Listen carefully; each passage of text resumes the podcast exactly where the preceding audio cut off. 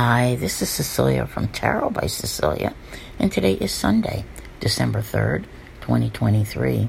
The tarot card for today is the Five of Cups, and this one is from the This Might Hurt Tarot by artist Isabella Rotman. This deck is currently available through Liminal 11. Once again, a reminder go have a listen to my December Love and Finance. It's available for free on YouTube and through your podcast providers. As for this card, I mentioned it yesterday. Two fives in a row. Oh my goodness. The Five of Pentacles and the Five of Cups. I was like, what is going on? But you know, we do all have some things to sort out in life, especially with regard to how we apply our focus every day. You know, we can throw a pity party, which this card often likes to do, or we can look at what we have. And that seems to be the message the universe is trying to drive home yesterday and today. It's not about what you don't have, it's not about what was lost, it's about what remains and what can be. And believe me, there is so much more. 2024 will be here soon. And I mentioned yesterday, make sure you're listening to these every day because I will tell you when and how to access my 2024 readings, the general and the sun signs, because if things are going to be different. That's all I can tell you right now. I do need to mention of importance today that Venus will be squaring Pluto.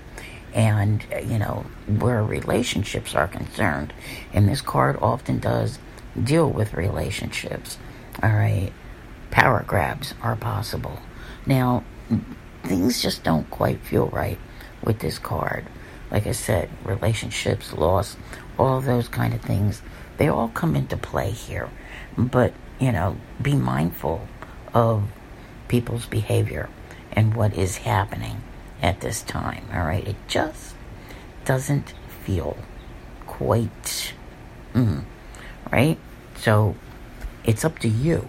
You can't do anything about anybody else, but it's up to you where you focus, how you focus, and how you apply yourself. Because I really think there's so much more which is available to everyone. I have noticed recently that occasionally we're getting a card which just is kind of saying, hey, you know, you can't go back to the way things were. And this is so true, whether it's your pre pandemic self or any other major event which could have taken place in your life which altered the course of things. It just is not something which happens. You can't get things back exactly the way they were. And I do believe everyone goes through some sort of almost like a mourning of, you know, who you used to be, the life you used to have, but you need to embrace the life that is waiting for you.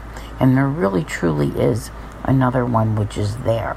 You just need to shift that focus and make it happen. I want to thank you all very much for being here. I'll see you here again tomorrow. And as always, have a great day.